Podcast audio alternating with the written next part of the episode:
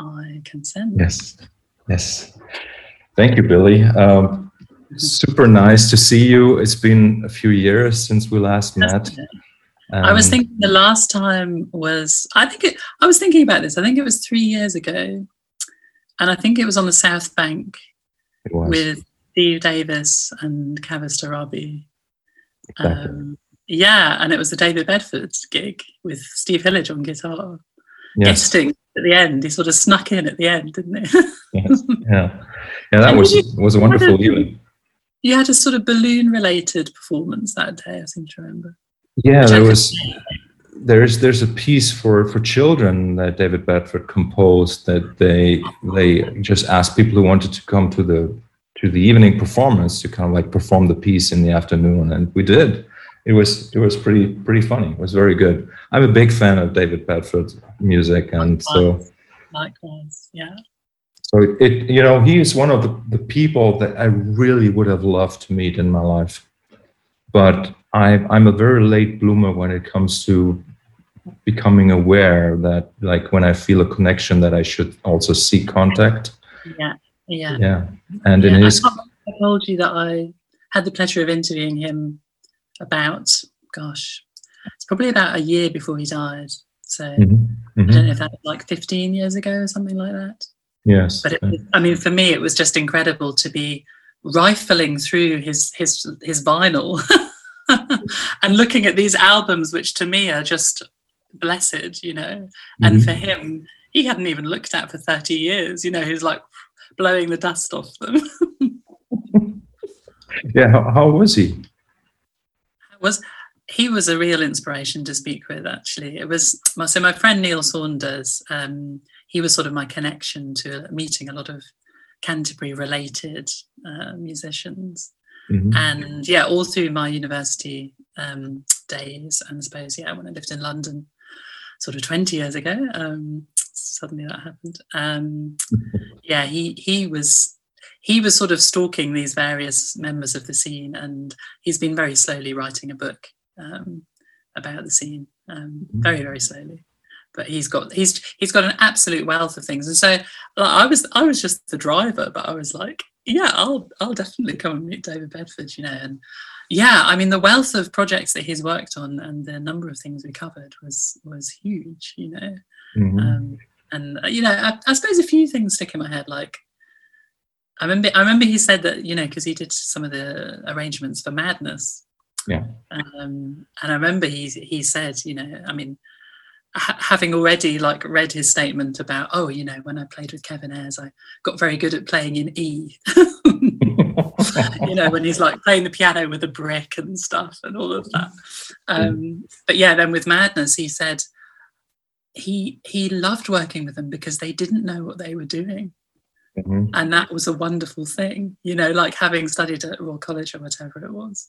Um, he he reveled in that, and yeah, like you know, such a such a visionary. And I think I think you know to to him that was a that was that was inspiring, you know. Um, yeah, I think I think I know that it was one of his ideas to bring together like amateurs and like people who maybe even never had performed music in their lives with professionals. And there's this this uh, piece, uh, Twelve Hours of Sunset, right, uh, of his that yeah. is absolutely incredible. And apparently, that is like a combination of amateurs and professionals. Mm-hmm. absolutely fantastic. Yeah, yeah, and I mean Billy, um, to me, and really, I, I, don't know that much about you, um, but and so like every, everything I'm going to say now is goes on assumption and the vibe I'm getting, right? Okay. Or that, or that I used to get um, in the last like ten years, maybe like ever since you started working with Lee, right? Yeah, yeah. So um, you seem to be like to, to me totally a natural when it comes to music that, at least that's what it appears nowadays or even like 10 years ago right so there's as like effortlessness like there's there's this this um, organicness about how you when you play when you sing um, that i find absolutely fascinating um, and makes me a little bit jealous um, because for me it's been so much hard work. Um, so, but then you know, I, I just just read some of your uh, bio on your website, and and it's it, and so I'd be interested to to learn just like in a more or less traditional way, like how things started for you as a child with music, and if music was in your life like from the early days, or if that was something that just appeared later. I mean, I can't say that it hasn't. You know, there hasn't been a lot of hard work involved, um, but but yeah, I mean, there's there's yeah, I mean, there is there is a kind of um, I don't know, natural is a word that's bandied about, but um, I think I think what it was was that I always and I've and I've been I've been through the through the mill of like working out, you know, that music isn't just like it isn't just my identity.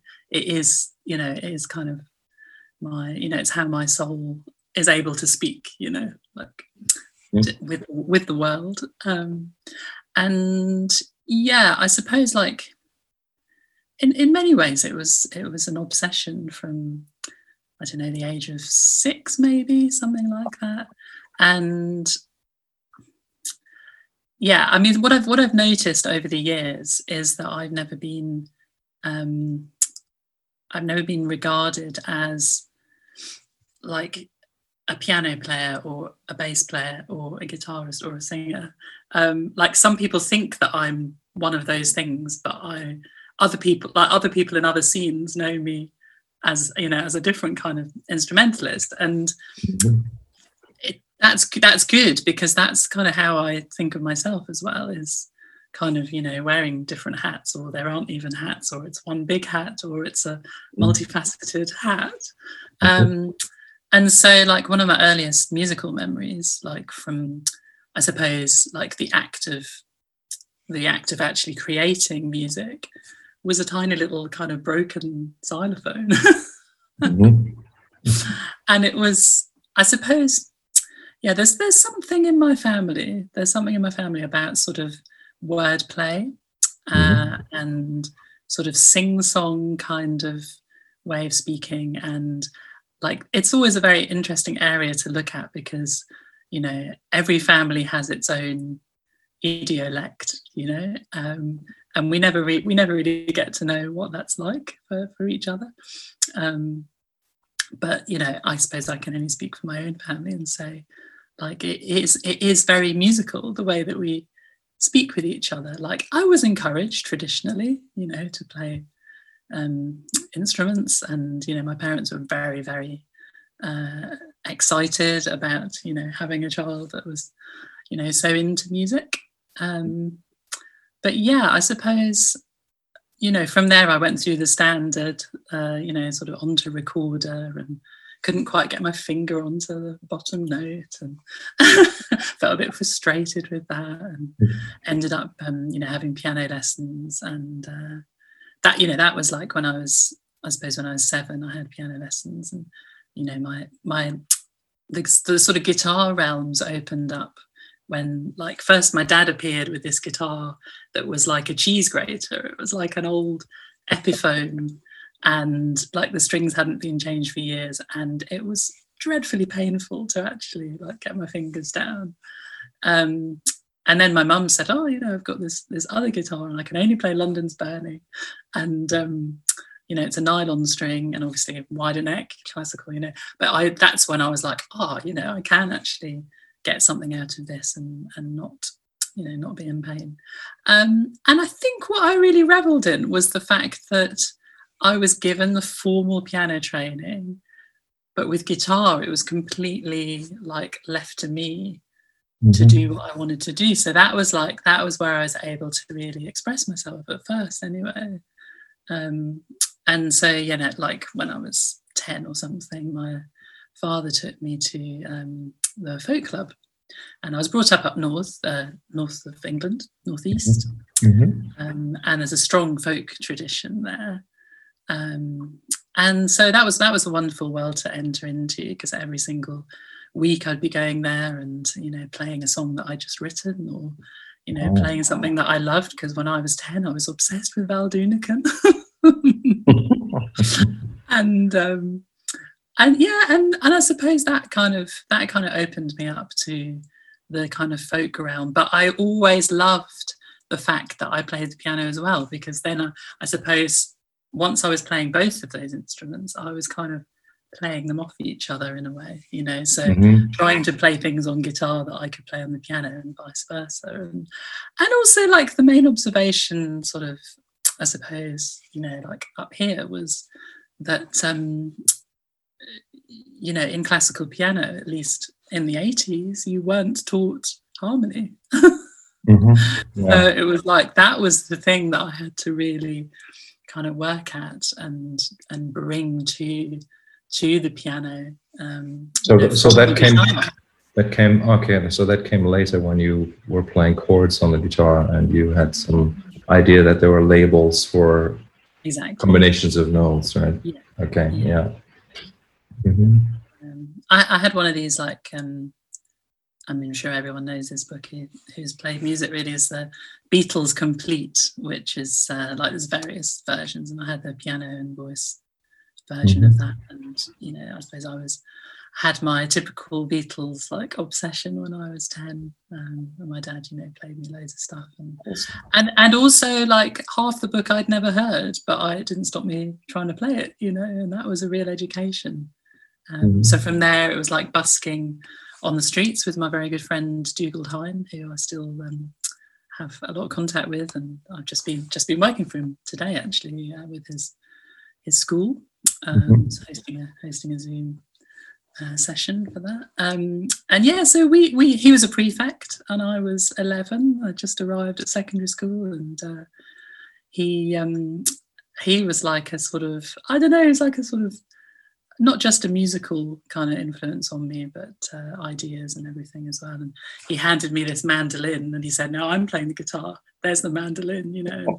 And then that became our sort of duo persona, I suppose, like on the streets of Darlington. And that kind of escalated into into lo- loads of gigs, you know, as a as a duo. And, Wonderful. So for you, like even like the tuning of instruments is something that just you don't you don't really think about much, right? You just pick it up and you try. I mean, that was uh, you know I know that was a that was a long time ago that you you know, know, but but just being presented with something like a mandolin when you've played guitar before, it's it's just really different, right? In a way, and then in another way, it's the same. yeah, I mean, I suppose I would say that I've never I've never worked at the guitar in the same way that I've worked at the piano. Um, which is not to say I haven't spent like loads and loads of time with it, but I suppose because I was always coming from the point of view of accompanying, um, it was you know I was I was always a rhythm player, and uh, I mean that's still with me even in, even on piano. It's like it's it's harmonies and chords that fascinate me. Um, and you know contrapuntal systems and any, yes. anything else that kind of builds from that from those mm-hmm. from that that avenue do you know what i mean um, so mm. so like down the folk club, I was never really learning melodies. You know, when people sat sit around and they have sessions, you know, and they're playing reels and that kind of thing. I was always, even if I had a mandolin in my hand, I'd be on the chords. I wouldn't really be on the melody.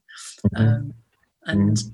yeah, I, I think maybe that's because I I love I've always loved singing so much. So that's so my voice has taken on that role. You know. Yeah, that's that would would have been my next question. So, like, as a person who basically plays all the instruments in a traditional band. I don't know if you even play drums. Maybe you do. Uh,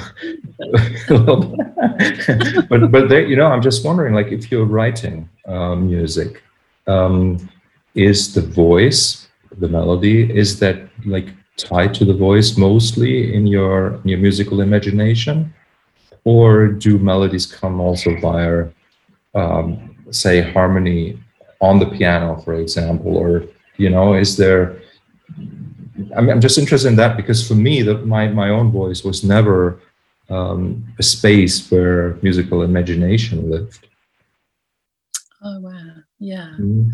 I suppose because like I suppose yeah, from the age of like nine, I was also so like simultaneously with the the kind of folk folk music and the um, and then the sort of classical, I suppose, on the piano. Um, I was fiddling around with, um, you know tape machines like reel to reel reel to reel tape machines and uh, you know eventually when i was like 13 i had a had a sampler like an old akai mm-hmm. sampler and um, you know uh, i had a four track uh, cassette machine as well which mm-hmm. was oh. and these things were an absolute joy to me and i suppose i suppose in like with with all of that kind of um, with that particular I don't know sub sub world, mm-hmm. um, I I was I was working in texture and I wasn't really working in voice, or I was being like much more experimental with voice. You know, I was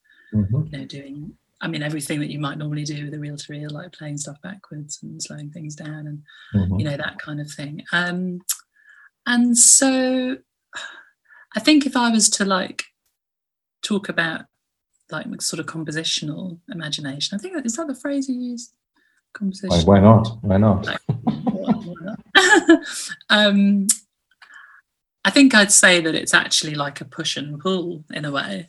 Um, and there's some there's something very useful about like having a voice to hand. You know, if I'm if I'm you know examining some particular chords or some particular yeah relationships, then it's sort of second nature to me to try and try and sing something on top. But there's no reason why that would be a vocal line, you know. And and but so yeah, I suppose I suppose you're you're onto something in that you know if I if I had a violin part in mind, then I'd be I'd be writing that with my voice essentially. Mm-hmm. Except except that you know like the the the more that you go down that road, the the less you need to actually sing, you know.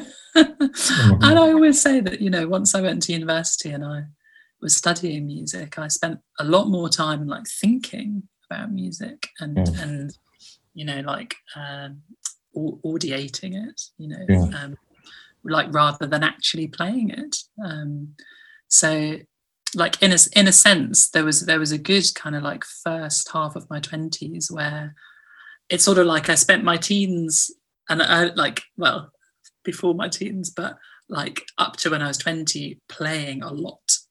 Mm-hmm. And then like once I reached university, it was kind of a lot more about um, architecture and and um, you know, like I had this band with um, with Martine Martine Waltier um, and uh, Martin Hoy, who I met at university, a few other players, and and we went from you know like the folk thing for me in my teens it turned into playing in an indie band and we were we were doing you know the the classic sort of four piece two guitar rock thing you know for mm-hmm. For three or four years too many gigs a week you know wasn't getting my schoolwork done and all the rest of it and but then when i got to university it was like okay i'm not so into the gigs like i want to i want to break some ground here you know because part of the reason that i went to university and left that band was because you know I was into Stravinsky. I had a little picture of Stravinsky on my guitar, you know, and the rest of the band are like, "What are you doing?" Like, just... oh, that's wonderful.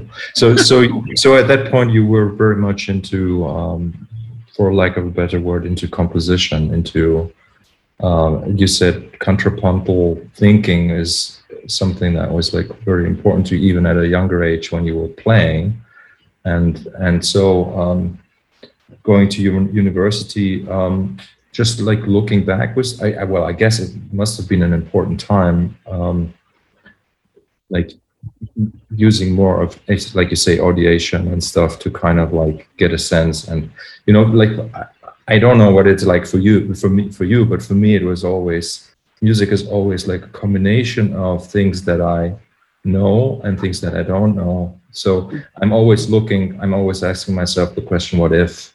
And sometimes I have a solution for what that may sound like in my head. I have an imagination for what that could be like. But most of the time I don't. And really, those are the, the moments where I get excited to explore. Yes. Yeah. yeah. Yeah. Because I mean, as soon as you kind of go, oh, I know how to get that sound, here I'm going to do it. Yeah. yeah. Sort of, it turns into like you may as well be a show band writer or something you know like yeah because it it's it yeah it's it's it's too kind of rule based in a way um no i mean some of in, especially at university, like some of the things that really, um, I mean, you know, this is going to sound totally conceited, but I'm going to say what somebody said to me, which is being in that band at university, that was more of an education to them than being at university. Like, to be fair, it wasn't a great university. Mm-hmm, mm-hmm. but, um, you know, like, I suppose we, we, between us, we developed this kind of like freedom and uh, kind of just craving really like thirst for trying out new things and like one of the things that really sticks in my head is um, the time when this guy was in the computer suite and he was um, trying to print out some formal music you know and you know, I'm going to say formal. I just mean like you know mm-hmm. a, a, guitar part written on the stage, you know. Mm-hmm. And um, there was a problem with the printer, and I heard this like terrible noise and I looked around and I looked down at the printer and I was like, wow, that's magnificent. And it had made something completely not what he, what he wanted, you know. and he was like, oh God, and he put it in the bin. I went straight to the bin because I thought this is amazing. And um, I still got it somewhere. It looked like it looked like a mountain um, of like this and you, this was like you know i don't know if it was a dot matrix printer but it was like very pixelated and yeah. it had it had a sort of fuzzy kind of detail to it. Mm-hmm. and it was a, a sequence of mountains. And i was like i've got to do something with this you know? Mm-hmm. and then that's that night i spent like the entire and i stayed up all night and i split the thing into like a 23 note matrix. And first of all, a melody came from that, and it was like, you know, just given to me by what was there. Um, there were a few, um, uh, I suppose, lengths of notes like suggested by like you know the distance between things. It was, but it was it was mainly in um, quavers, mm-hmm. and and then you know it was the process of like finding chords that worked underneath that. Um, and so in a way that's that also answers your question about like voice leading or whatever because in a, in a sense that's the opposite it's kind of like it's not that the chords have been dictated to me and i'm i'm like playing with the melody it's actually the other way around mm-hmm. um, but dictated in a very you know non-traditional sort of way you know mm-hmm. um, and that was yeah that was the beginning of like realizing that yes, I was like brought up in a particular tradition or whatever, but I also have the choice to like take me out of the out of the picture. Like this doesn't have to be anything to do with me. I'm just like I'm just an observer, or I'm just like setting a setting a process in motion. You know. Mm-hmm. Mm-hmm. Wow, I mean, it's it's it's incredible. Like you know, I had no idea. Uh, you you you are really so I have to add to my assumptions about you now that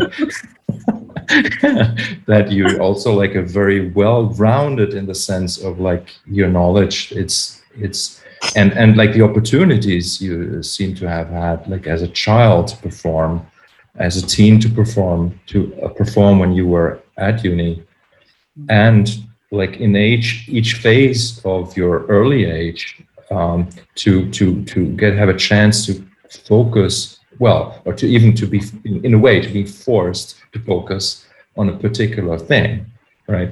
Like I mean, you know what I mean? Like there's like these these different and everything kind of like comes together and forms this um, this this artist this artistic persona with. Uh, um, you know, like for me, it's it's it's exactly kind of what I uh, would have wished for me all along. Like when I when I was young, I wanted to be a a musician in the sense of like somebody who creates musical worlds. So it was never about being a performer.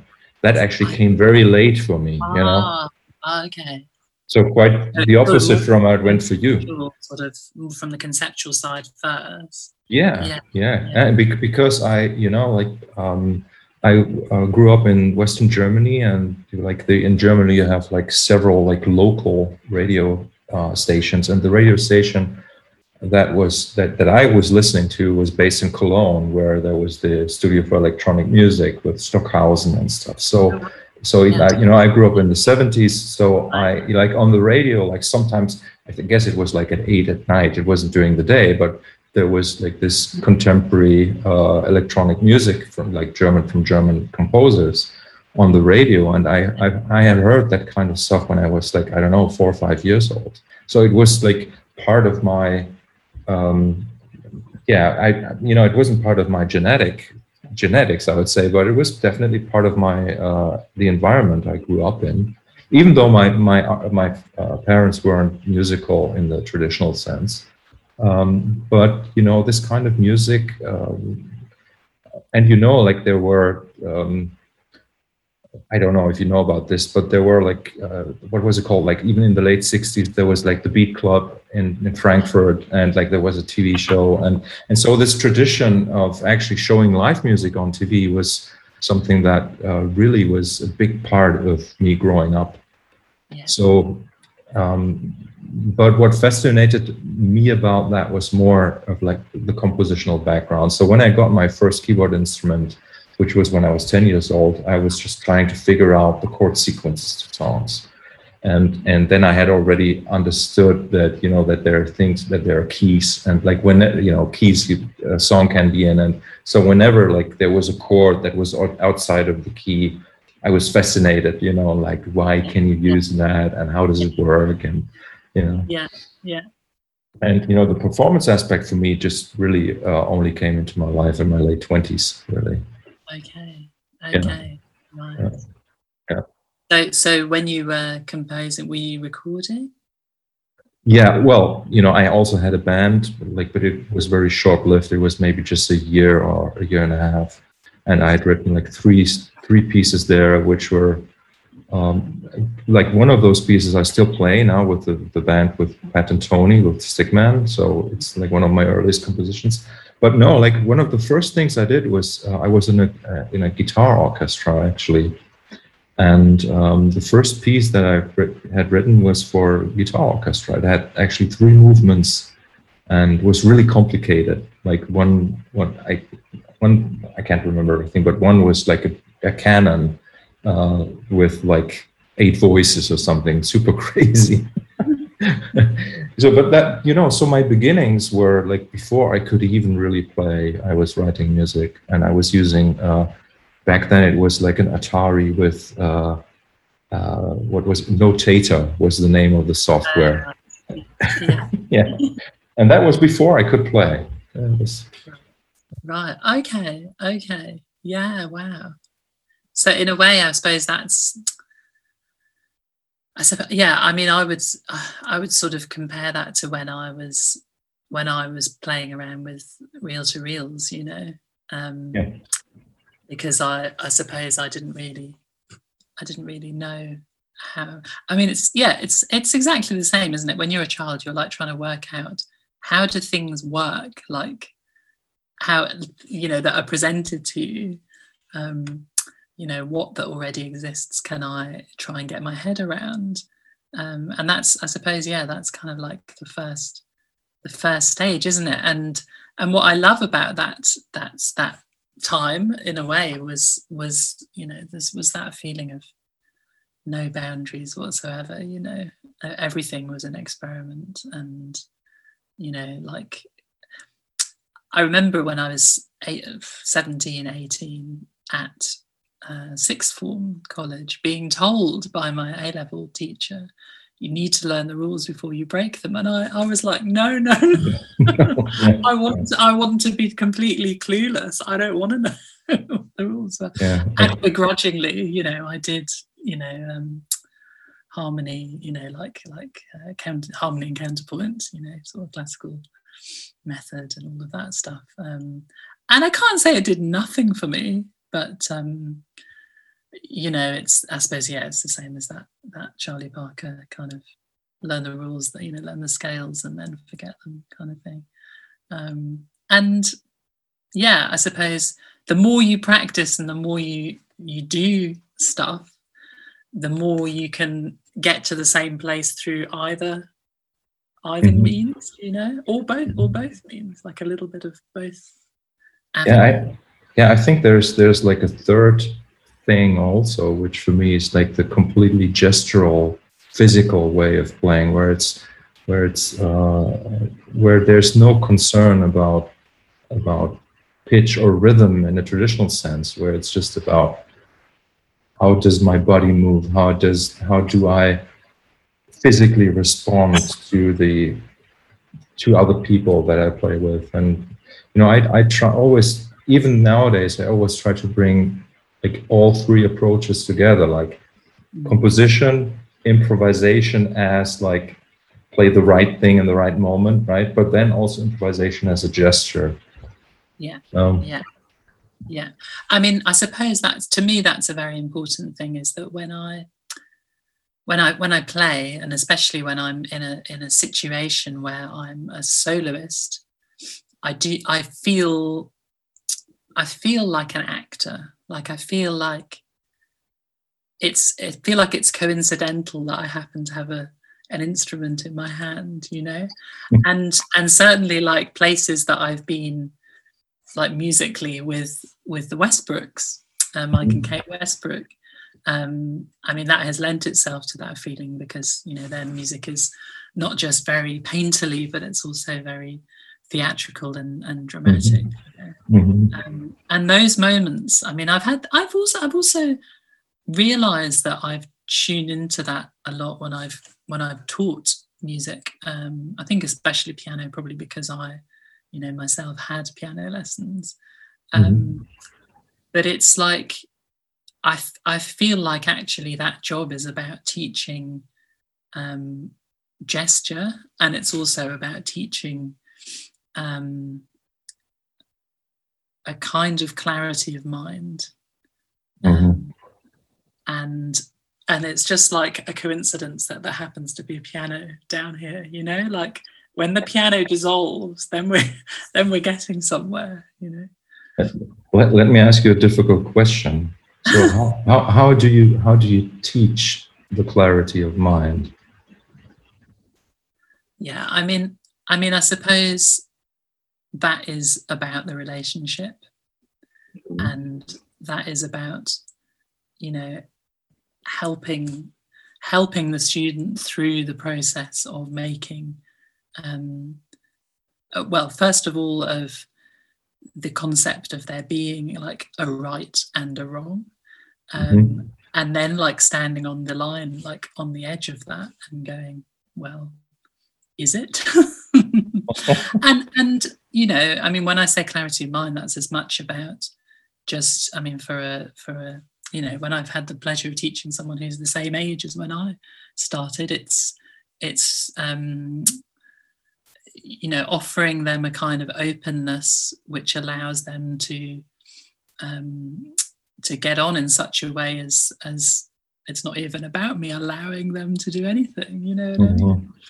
I mean? mm-hmm. um and and all of these things um i feel the more experience that i've had the less the less it's possible for me to kind of sum up really it's um mm-hmm.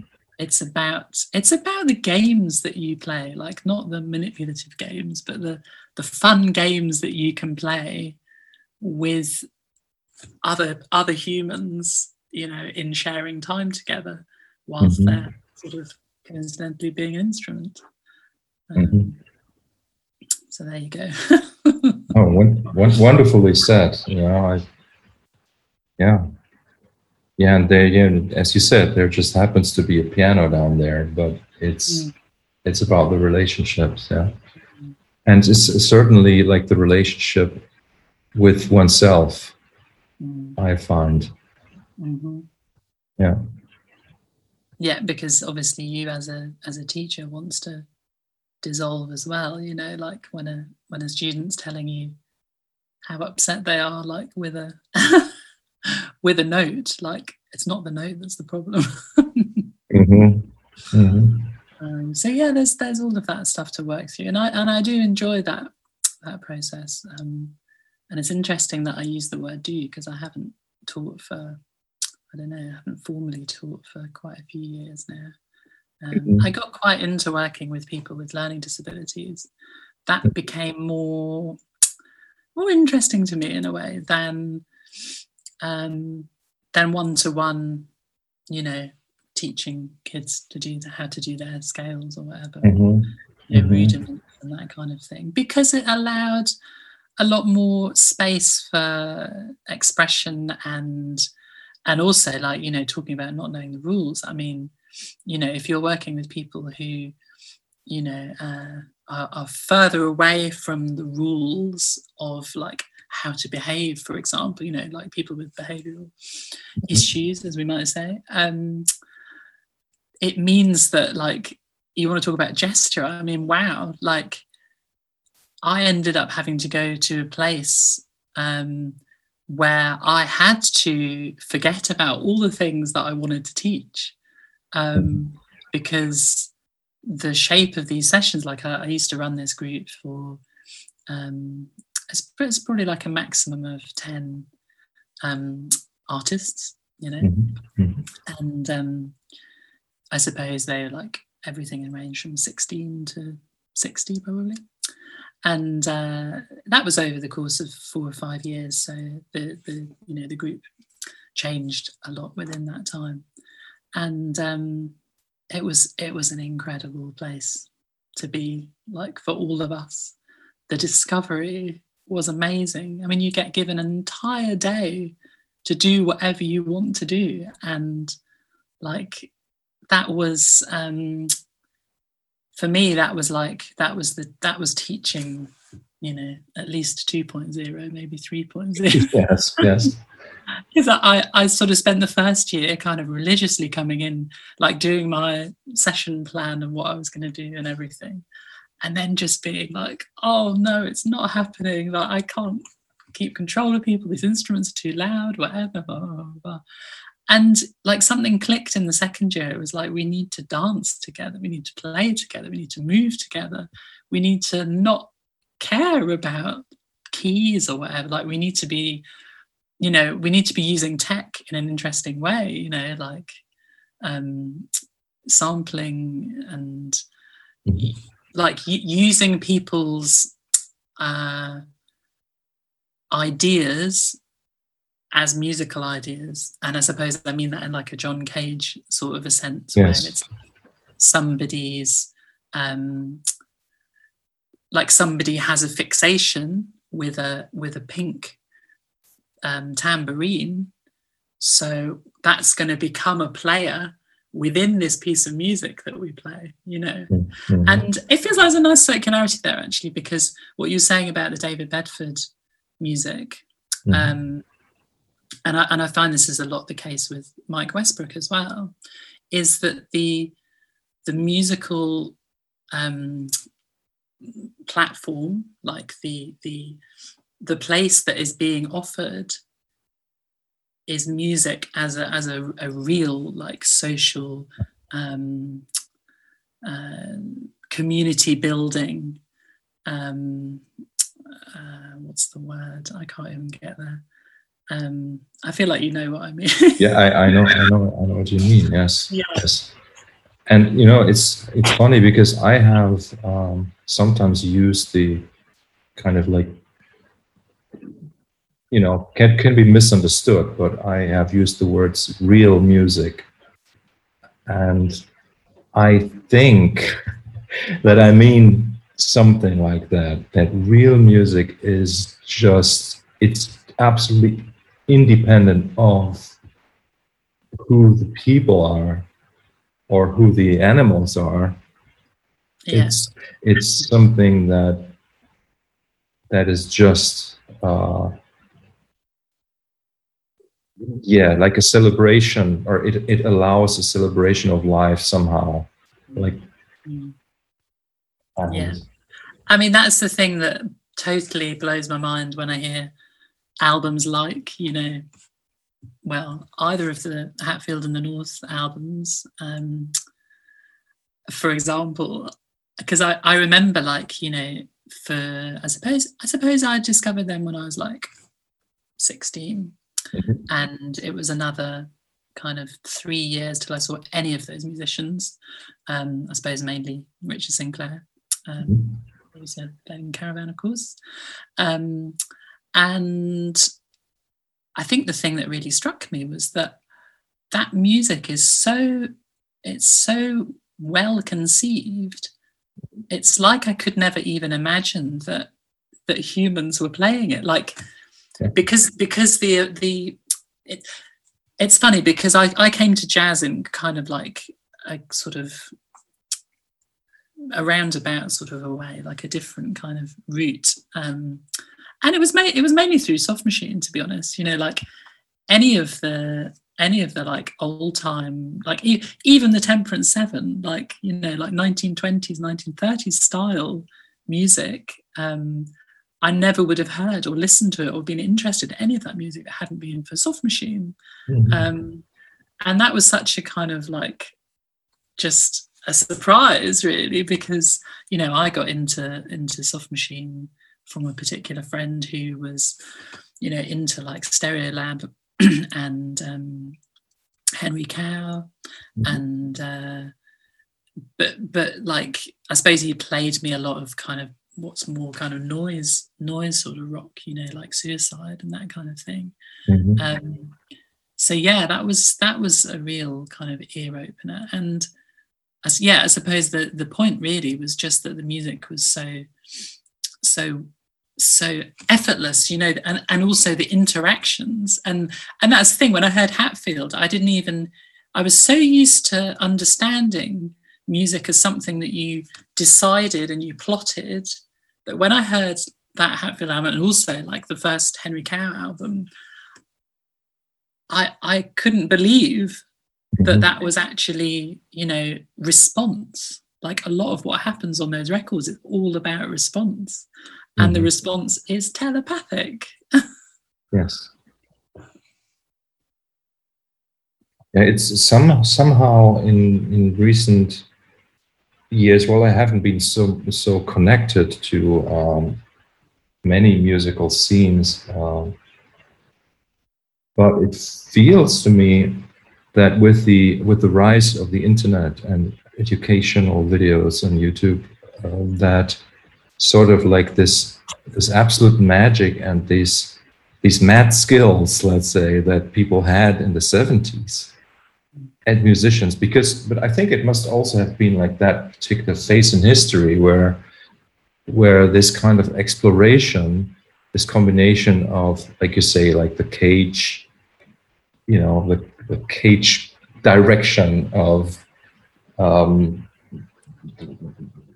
let's let's just call it freedom okay with the rock instruments and the uh, background i don't know like the working class background of uh, i don't know don't know so much about that in the with the uh, uh, British bands, but in in uh, like in Germany, like everything that's being called Krautrock now, like most of those people were actually like from a working class background, and that's sort of uh, and like so which which which equals uneducated, right? And so that's why we were getting like a certain kind of expression, like uneducated, like uh, say. Um, um, in terms of in terms of what you could learn at school, but then also uneducated in terms of like those people maybe never really had heard jazz, or you know just just a very small slice of what was around, and that's why there's like this this really particular uh, vibe to that music. It's um, and and and so so how how was this like because like um, I, I I actually never asked myself that question. So with Hatfield, for example um, and you say most of that was response, right? Um, well, in how far did they know what they were doing, if this question makes any sense, even? Yeah. yeah. Well, okay. I mean, I suppose there's two things that come to mind. I mean, when I when I talk about response, like definitely none of Hatfield's original music was was only response. Like there's a lot of architecture there, hell of a lot. Yes. I, remember, I remember at university sitting and trying to play along with that first album and getting very, very upset. Because I just, I just, I didn't know like those chord species and obviously like time signatures and all of that stuff. Mm-hmm, mm-hmm. I mean, I suppose what I've, what I've kind of, you know, later come to realize is that most of that kind of um, neoclassical um, side in their music is from Dave Stewart. Um, and that I suppose, like on the other extreme, you've got Richard Sinclair, um, who is like very much more a, a, kind of a freedom sort of guy. Mm. and and Phil, like Phil was somewhere in the middle of that, really. Um, because I mean, he's written some very incredibly complex music, but it also, um, you know, especially his later project um, in cahoots um, that's much more uh, kind of kind of jazz in the sense of um, the architecture of it you know? Mm-hmm. you know, usually each tune is is a tune. It's like a tune and solos and a tune he definitely strays like from that but it's i suppose i just say it's, it's closer to that than mm-hmm. than mm-hmm. hatfield was um i mean like in the I think Henry Cow is another. I think I probably I'm trying to think. Yeah, I would I would have probably heard Henry Cow before Hatfield, and yeah, like that first album, um, Leg- Legend or Legend, mm-hmm. um, that is extraordinarily um, well delivered, um, and the interplay is it's not it's not do you know, I didn't really understand that particular way of organizing music and musicians until I worked with Mike. Mm-hmm. The like cultivation of a shared sort of freedom there, which is very, very different. Um, and so, yeah, I mean, obviously there were some, you know, it's it's always it's always I've always kind of like oh, it's felt like a delicacy to like see some of those Henry Cow scores particularly. Um, but there's also some insane amounts of, of just in the moment kind of kind of playing, you know, and and uh, mm. and and conversing, you know, musical conversing. Um, I feel like I've slightly lost the thread of what you. No, no, no, no, no. It's it's it's all good. You know, just uh, so so you have such deep love for music uh, like like your your path as an artist right so because like what we were just talking about this is also you as a fan right so and as a fan of music as and as a fan of a particular band or specific composer or a particular school of music, let's say, right? Um, so, how would you describe how was your path once once you kind of became aware that maybe you are you're an artist yourself and you have a musical vision yourself that is maybe inspired by or influenced by, but separate from you know, you know, from what you were going to do or what you were already doing. I see. I see. Um, yeah, I I think it was probably quite important for me to get to a point where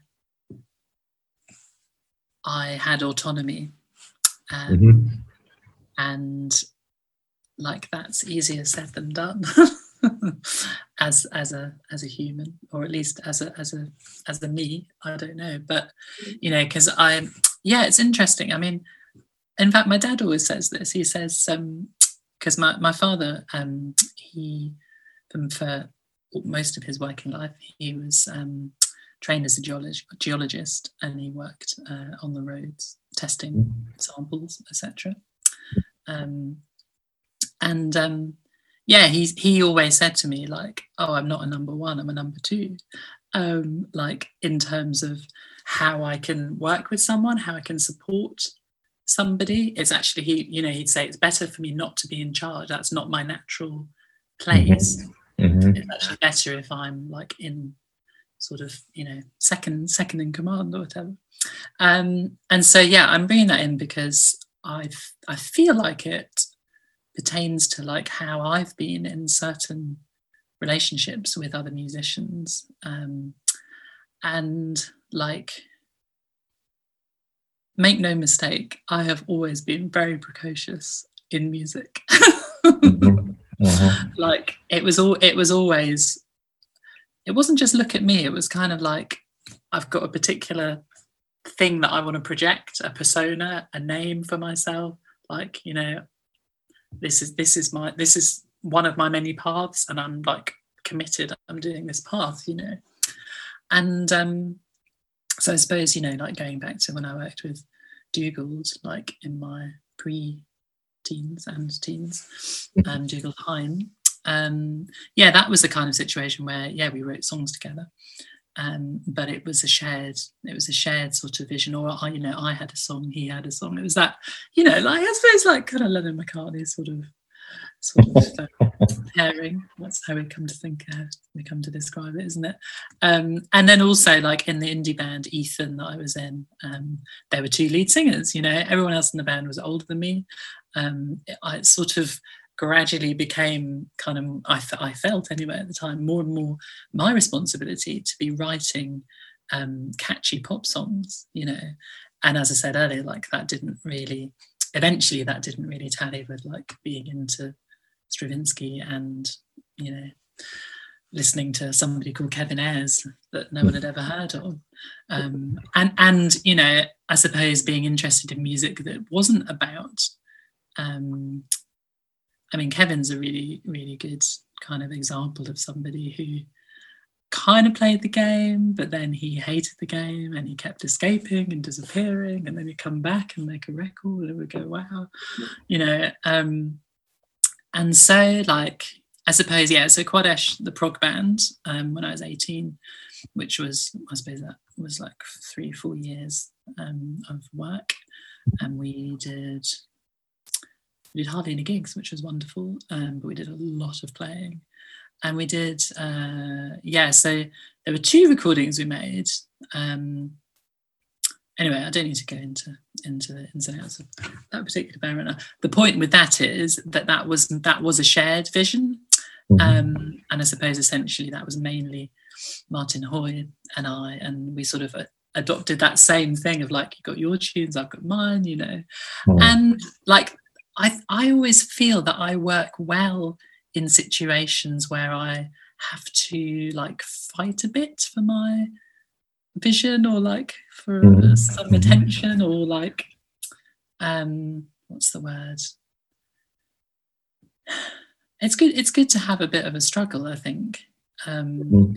and so I, I, I suppose like to to answer your question like it wasn't really until i made you know my my first well, my only released solo album so far um, in 2010, mm-hmm. Message From, um, that I was kind of doing my thing, I was doing my vision, you know, and like in many ways, I remember at the time thinking, oh, well, I'm actually doing something that, that, you know, I'm, I'm aware that it has elements of what I love in it. Um, but I also am quite interested in going back to uh, you know the song um, mm. because you know we made some very very complicated music you know in my in my twenties and then yeah I suppose towards the end of my twenties it was kind of I wanted to I wanted to like return it was like there was something about you know like each side of that album is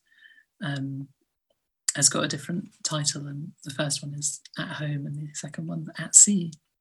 Um, and there was a lot there, I suppose, about like leaving the north and uh, you know coming to live in uh, in London and then kind of feeling at sea in London and you know mm-hmm. eventually like uh, kind of kind of returning to my parents' home, but they'd moved to um, to Devon, which is mm-hmm. um, the county that I'm in now.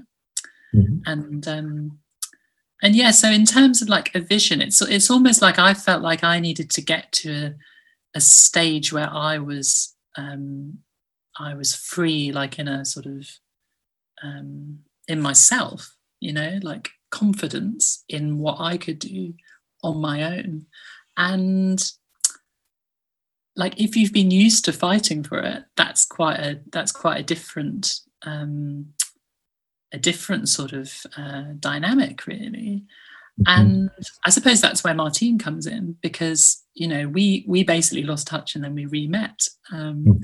in 2000 and hmm, what was it 2009 maybe mm-hmm. um so having like gone to university together and then like lost touch we re-met and then we sort of you know like I, I basically i wouldn't have kind of started really like getting on with my my solo stuff if it wasn't for her and also um, dave sinclair from caravan um, who like neil saunders who i mentioned earlier he went to japan and did a bit of um, a bit of live work with dave like what what ended up being like a couple of years before i you know did similarly. And um so like neil neil was basically on at me like well he wasn't even on at me. He was just saying oh you know like billy's recording an album and you know then he started sending things to dave and i was like oh okay. And then you know dave was interested.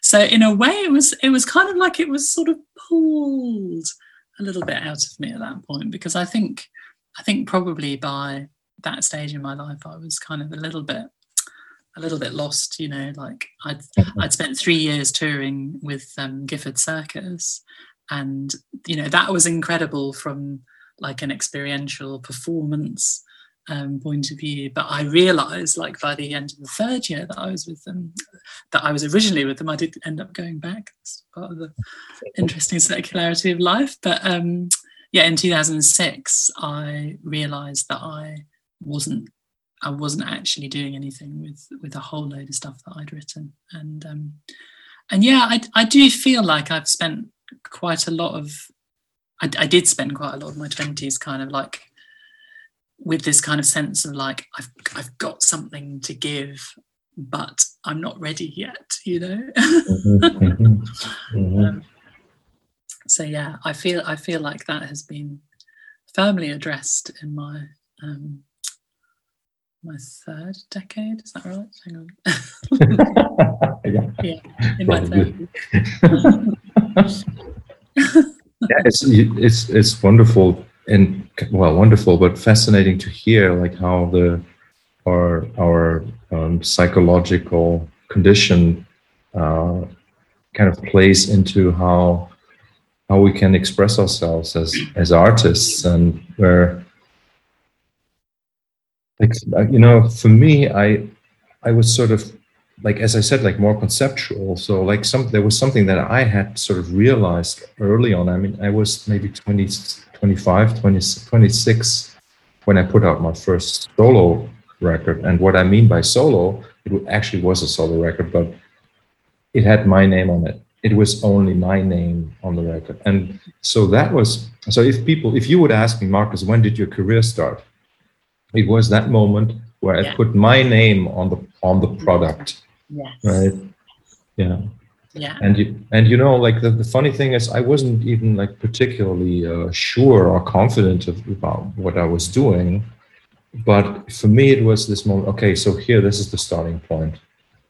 And actually, like my first album is called Taster because it was meant as a taster for what's supposed to come. So, like you know, and uh, yeah um, yeah so I, I, I hear you. So but it's it's wonderful that you that you have managed to uh, as you said at least put out that one album album as a solo album. But uh, so to me like your your your personality and your artistry like uh, the the way that you kind of like glow as a person and like you you to me, you've always you could be a superstar, right? For me, like that was like uh, somehow that was no question. It was, it was super interesting.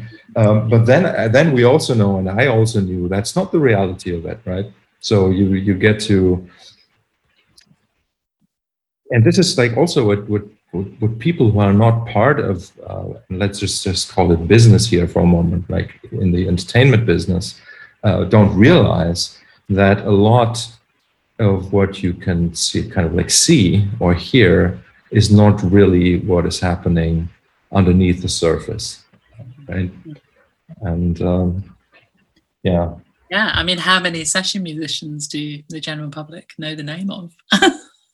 very few, very, very few. You know, and how many get heard? I mean, in mm-hmm. comparison, mm-hmm. It's, mm-hmm. it's very interesting how that how that works. Um, and I, I suppose, like, I was left with some residue from having like chased that um, that whole let's get a record deal thing in my teens. Um, I was left mm-hmm. with a bit of residue from that. Mm-hmm. But I definitely feel that by the time like I got onto making unrecorded beam, that it was I was more kind of just like doing what I wanted to do, mm-hmm. which is that's that's the that's the dream, isn't it? To be able to do what you want to do. Um, yeah. And I suppose I suppose essentially like despite the fact that Message From is a solo album, I was also determined to get as many people on there as possible. Like it's got loads of guests. I mean, Dave Sinclair's on the album, um, mm-hmm. Jimmy Hastings from Caravan, but also you know all sorts of friends from from down the ages. Um, yeah, it's quite a it's quite a big list, and um, yeah, there's there's definitely a theme, you know, there that continues um, like you know right into the other place. Um you know the mm-hmm. last most recent album which only released last month. Um and i suppose in a way like that became especially through working with the westbrooks like that became a real um like obsession feels like totally the wrong word it's kind of more like like a raison d'etre is is that like who am I to say my voice is is more important than anyone else's? Um, mm-hmm. but but more than that, it's celebrating other people's voices, and you know, if I'm in a position where I can like bring some some some energy to to to um, other people, you know, some some focus to other people, um, then then it kind of ticks my boxes. And i feel i feel like um like probably in the last 10 minutes or something we kind of tapped into um kind of, sort of i suppose what became like a bit of a preoccupation probably um like from when i because basically the, ba- the band the multiple we started um in 2001 I think. Um, and that's because um, I did a, a, dissertation on the Canterbury scene mm-hmm. for university. Um, and I had to get a band together to do a recital to go with my dissertation. Um, and uh, that that was kind of a thread which continued, um, although there probably were like a few years where there wasn't a band with that name in any in any um, shape or form. But the idea was always that it was like, you know, quite a rotating and shifting lineup. Um, and so, like when Martine and I arrived in Devon um, in 2010, like having just, um, I'd just been to Japan. Um, the following year, we both went to Japan, and um, with Dave, Dave Sinclair again, mm-hmm. and um, and like I suppose what we were trying to do there was like, at first we were seeing, we were setting up a band in Devon and we were also setting up a band in London and we were saying, okay, so the band is going to decide where we live and where we live is going to decide which band gets the time spent on it of which was a, a ridiculous undertaking but it was kind of like we're not we don't feel we're able to commit to you know this version or that version or this place or that place. Let's just see what happens. And sure enough like devon kind of like sucked us in. Um but anyway like from that point what i realized was that i needed to do a lot of work myself on um like the the psycho my my psychology of how to lead and what it meant to lead like what it mm. means to lead a band mm-hmm. um and I feel like I did so much exploration in that regard, like from from yeah from i suppose for 10 10 years you know starting from that point really um and it was just it was just really you know like when we when we got to 2000 um i suppose it was 2016 17 which is when we we toured the um material which became the other place mm-hmm. um like i suppose very much at the forefront of my mind was like how how do we how is it possible to lead a band without without being a dictator essentially mm-hmm. and like you know say, saying something like that makes it sound like i've you know got that as a tendency or whatever and maybe i have but but also like it's a little bit like when i started teaching piano the only type of piano tuition that i knew was a very rigid, like you do this, you do that kind of thing. So what that meant was that when I was teaching piano, I had to like go through that whole process of, well, I'm, I can only teach the way I know, so then I start that way, whilst at the same time like feeling like this isn't me, like this isn't mm-hmm. this isn't this isn't who I am, you know. And definitely, I found that was the same thing with band leading. It was like my natural style was to actually be very like bossy with it um, mm. and get things how I want.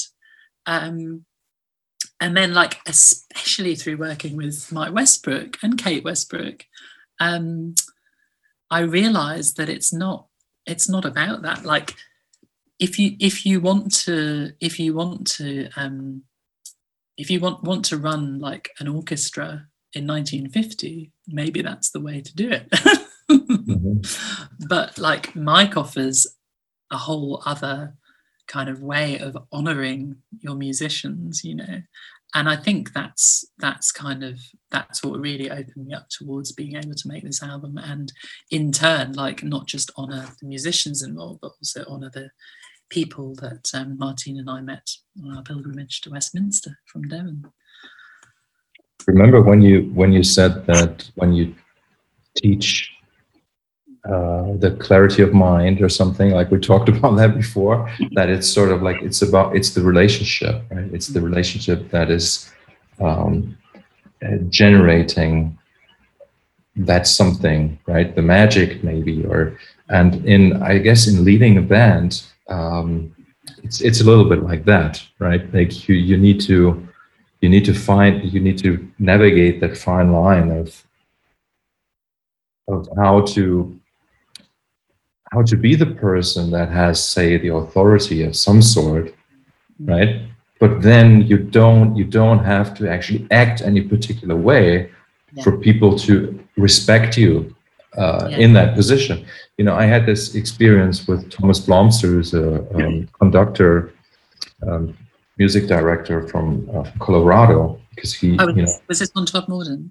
yes yes he was yeah. unbelievable like it was 55 people, right? And it was the very first time I experienced something like that. And really, how he, he was navigating the, the social level of, of guiding the orchestra was, was unbelievable. Like I, you know, and I, I said to him, and I would say that again, that what he did there was like the biggest piece, most amazing piece of magic that I've ever seen in my life. Mm-hmm. Like, like, like it, it, at the beginning, it seemed like nobody no one of the musicians really wanted to play the piece at all. and it took him took him three days, and they played a beautiful rendition of it. It was wow. incredible. Wow. Yeah. And it, it's that level of musicking, right? It's called musicking, that to me is is really where, for me, the magic lies at the moment. So it's not so much about anymore about the composition or choosing the right note or whatever. It's it's that bigger context that that brings things to life. I suppose like in particular with the other place i was also like connecting that to i suppose it's, it's almost like the the problem of democracy. I mean mm-hmm. that implies that there's like you know one set definition for democracy obviously like we're still working that out.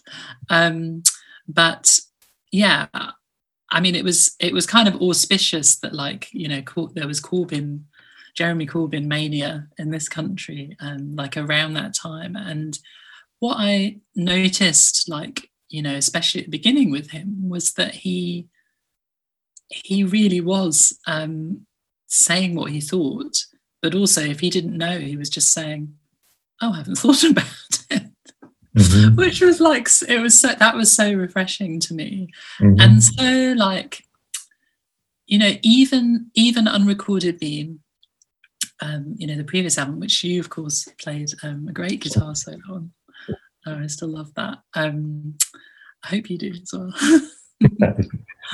um, like there was there was you know there's quite a lot of improvisation on that album and um, there's there's also i suppose like the other direction. There's a lot of specifics as well. And you know mm-hmm. there's some particular um, particularly like quartal um, voicings like quartal harmonies as well that i was um, like not just um, not just horizontal um, sorry not just vertical um, mm-hmm horizontal as well, like in terms of how to use fourths.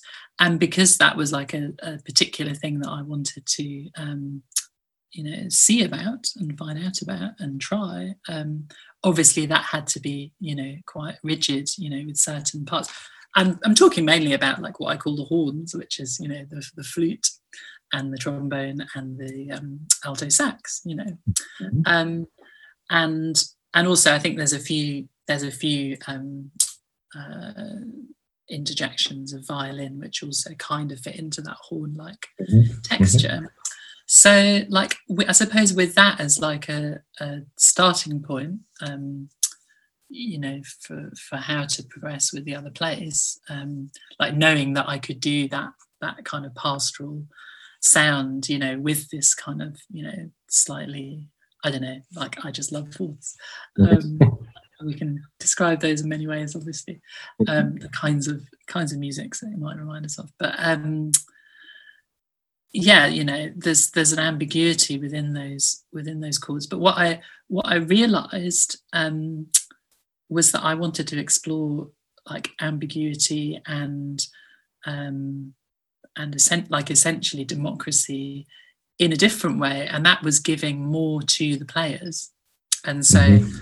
I mean, this is kind of continuing what I was saying about Westbrook, which is, you know, um, I mean, his his overwhelming, um, you know, uh, uh, figurehead, if you like, is mm-hmm. Duke Ellington. You know, and when you listen to like all of that early Duke stuff, like the players have been given a B flat seven, and they're playing what they want to play on that. You know.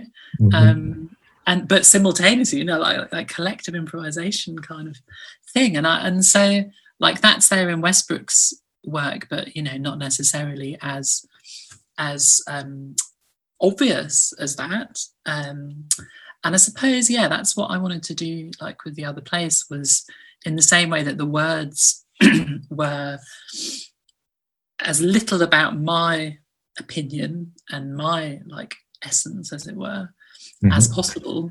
Um, you know, I suppose I, I was also um, going to a similar place, trying to go to a similar place with the actual arrangements themselves. Now, obviously, when you're making a record, um, you know, things need uh, treating and setting in a in a particular way. Um, you know, different to the to the live experience. But you know, it's the album wouldn't be what it is um, you know, without the um, process that we worked through, which essentially was me again like returning to how i used to write when i had a four piece band which was like i'm not going to tell you what bass part to play you know like these are the chords like find something that works with it you know mm-hmm, mm-hmm. and for me that's that was quite a letting go to do that you know when i've spent years like not just like training in how to write parts so that they function you know in the best possible way but also playing bass parts myself you know to like just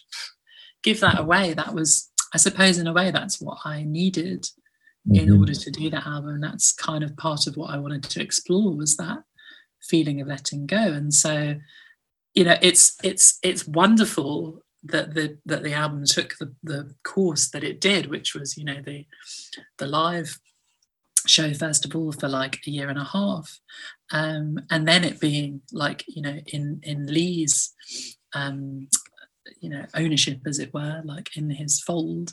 Um, for for Lee to kind of continue, you know, his like new role in the band um, of being, you know, a, a, a, musician, you know, on stage with us, you know, with soundscapes and, and beats and keyboard parts and and thermos and and all sorts, you know, Boron as well, and etc. Mm-hmm. etc.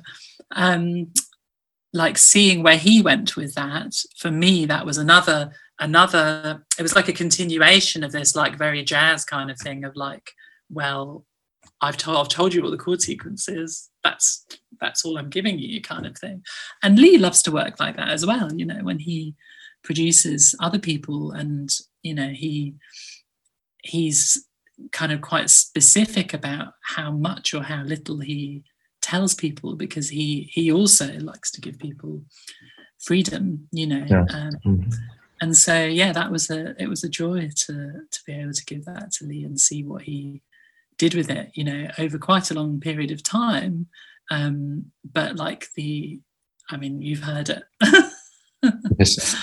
I, you know. I, i've been i've been in tears ever since it's it's sort of like in a way it's the ideal situation if you can be the uh, you as one can be the starting point somehow of a piece of art, but you you can just, for lack of a better term, outsource uh, mm. parts of the process to people who you know will add to the complexity. So in a way, like I'm being reminded of what you said about Hatfield, right? Like you know, like this stuff. How would it be possible to play this even, right? It is because each individual kind of like uh, maybe puts, I don't know, 95% of themselves in it. And at the end, you get something that is much bigger than the sum of its parts. And and uh, I guess band leaders who who have that gift, you know, you, you if you you know if you can do that you get the that's the best those are the best bands like yeah. right and and i don't know you know i'm not a bass player but i write bass parts but i know like if a bass player would write a bass part it's probably better than mine that's sort of like my and well not better in a sense of like judgment but you know it's well i haven't asked you about playing bass like like when did the bass come into your life? The bass guitar. Yeah, good question, actually. Yeah, I mean, I suppose like in the indie band, I wasn't the bass player. Like someone had that as a role, mm-hmm. um, which didn't stop me, you know, fiddling about with it. And I mean, you know, these instruments are always around, but I suppose, yeah, it was it was mainly for recording that I would that I would use it. There's so oh yeah, so the track that I almost told you about earlier, which was um, the second um, track that we properly, well, actually, I suppose the only track that was properly released um, with Quadesh was um, a track called Il- Ilmarinen's Fruitless Wooing, which was on um, this amazing three CD um, album put together by Colossus magazine um, and Musea Records mm-hmm. in 2000. I'm going to say one, maybe could have been mm-hmm. two.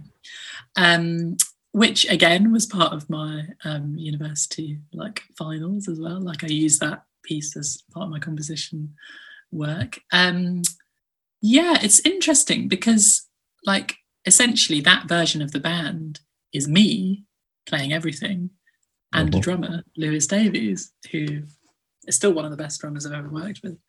Um, and I just wrote a whole load of time signatures for him, and he'd never heard the piece. we just spent a day, you know, getting it down, and absolutely incredible. And it's it's an extremely complex track. Like to be honest, I'm not sure I would write something like it now because maybe it's more complex than I'm interested in listening to. mm-hmm, mm-hmm. Um, but yeah, it's like an 11 and a half minutes. You know, we were given this brief of like, you know, it's got to have original 70s authentic sounds and Fender Rhodes and all of that. Hired a proper Fender Rhodes, got so inspired by it, you know. Mm. But, and thinking about it, that was like probably the first time that I'd played bass on a on a recording um, that had you know gone on to be listened by people, um, and I don't really think. I mean, back to what I was saying before about what, what am I? what you know, what what kind of ist am I when it comes to music instrumentally? Um, I think it's more that I was playing a bass line that I'd written on the piano on a bass guitar like on a guitar that was low enough that you could hear it. Like I hmm. wasn't thinking of it like it's I don't know. I'm I suppose because you get used to hearing things in a certain way from things that you like, it's like, well, I know how to play bass guitar because I've heard somebody else playing a bass guitar, you know. So when it comes to like style and expression and sweeps or whatever, it's like, well, obviously if I get a chance, then I'm going to do that. And but you know, it in a way, it sort of reminds me of what I've heard about. Um, I don't know how familiar you are with um, the kind of the other, but like various fringes of the so-called Canterbury scene. But um, Egg, mm-hmm. um, Mont Campbell, um, when he played bass with them, like he was an astonishing, um, and is an astonishing composer, and he mm-hmm. went on to do some all sorts of incredible um, you know, I suppose what would be called world music in the 80s and beyond. And um, but when he's he was in the band, like I mean, the rest of the band said as well, like he doesn't really seem to be interested in playing the bass. He's got rubbish bass. His amp sounds terrible, but like he can manage these stupendously complex lines. doesn't really care about his sound very much. And it's like, in a way, I I feel a bit like that. It's like I I've never spent time getting a good bass sound. I, I mean, I mm-hmm. hold my hand up and say that. Like in on a recording, I might like if there's an MPEG or something, I might go, oh yeah, you know, and and and I'll know how I want it in the mix, or you know, I'll know where we need a bit of fuzz, or I'll know where we need a bit of, mm-hmm. you know, like chorus or whatever. But I've never, I've never, I've never been a like an obs- like a techie obsessed kind of like um I'm not I'm not so much it's interesting you know like I say I, as I, I, was saying you know like I'm really into chords and everything and and te- like texture wise I'm I'm pretty like um what's the word you know uh perfectionist um about recording and you know about anything that I might do nowadays on a screen you know Mm-hmm. Um, but when it comes to like live sounds, I do find that I I want to, you know, like with the Westbrook band, I want to hear myself on the bass. I want my tone to be just there. I want to have it like pointing in the right direction. And once those things are right, I want everything else to just be about me and the strings and the instrument and beyond. Mm-hmm. You know what I mean? Like, yeah. and so i'm not yeah i haven't spent a lot of my life thinking about to be honest i've never i've never had the money to to be collecting instruments you know maybe if i if i did i'd i'd be unstoppable and i'd get a really nasty habit you know you're you're one of those people where i would say you you you are music and i hope that's a compliment Oh, it is. It is a compliment. Yeah. Absolutely. so, so fantastic! I, I, I hope that I, I do get to uh, hear you play the bass live once, like in my lifetime. I really want to have that experience of oh. of you playing in front of me with a you know the bass guitar, because I, I find the bass guitar is such a um, maybe for my like from my experience maybe like the the most the instrument that is most personalized by the player somehow. Okay. Oh so that kind of connects to what i'm saying doesn't it? Yes yeah yeah very much so. It's it really it really the, because there's there's uh, sort of like a, a, a smaller space maybe that you that you can live your role in, you function in as a bass player, right? So there's the, that also means that there's more some somewhat more resolution in in in the expression or in the choices you make as a player. And and also uh, I'm about the sound so not the sound that's coming from the amp or so but the sound of how you dig in. Like it's it's a very it's a very subtle thing but very um, uh, has a huge impact on the on what the music feels like right?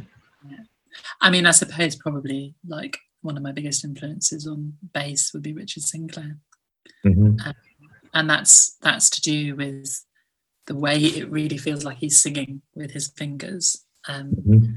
as a, in in a way, it's I feel like he's he's almost like the sort of Allan Holdsworth of the bass. you know that sort of the the, the um, that legato and that kind of yes. um, the the way everything's a line, everything's a line. You know. Do you do uh, love Allan Holdsworth's music? I do actually. Yeah. yeah. I mean, I suppose I'm particularly interested in his early music, and I and I do like um, I do like the first album he ever played on, the Higginbotham's Wrench. I think that's just wow. Mm-hmm. That is unbelievable. Um, because you've got two guitars um, playing like around each other, and there's times when it sounds like a sounds like an electric piano. You know, mm-hmm. it's mm-hmm. it's polychordal and it's it's it's something else, you know. And they're like the very first track, they're um, they sort of go into a, like a rhythm and blues kind of thing, and then you realise, oh, they were just making fun of it, you know. And then it goes off into an incredible like alleyway, but it's still somehow related to like mm-hmm. Cream and and mm-hmm. I don't know Alexis Korner and all of that like 60s uh, rhythm and blues kind of stuff, you know. Mm-hmm. Um, yeah, I, supp- I suppose I do mainly know his like sort of Canterbury related releases, you know, like with UK and um, I suppose, yeah, like the Gong album that he plays on. Gong album, yeah. Mm-hmm. yeah. Mm-hmm. Mm-hmm. But yeah, I, lo- I love I love his um, I love his sound and his tone and his chords. Um, and obviously, like there's a lot that I've heard, like some of the early Steve Vai on on Zappa um, recordings, and that that you can definitely feel Holdsworth in there as well. I think. Yeah, I think that Allan's playing was was just so, or his well, his playing. You know, people always talk about his playing, but I think really it's more about his composition.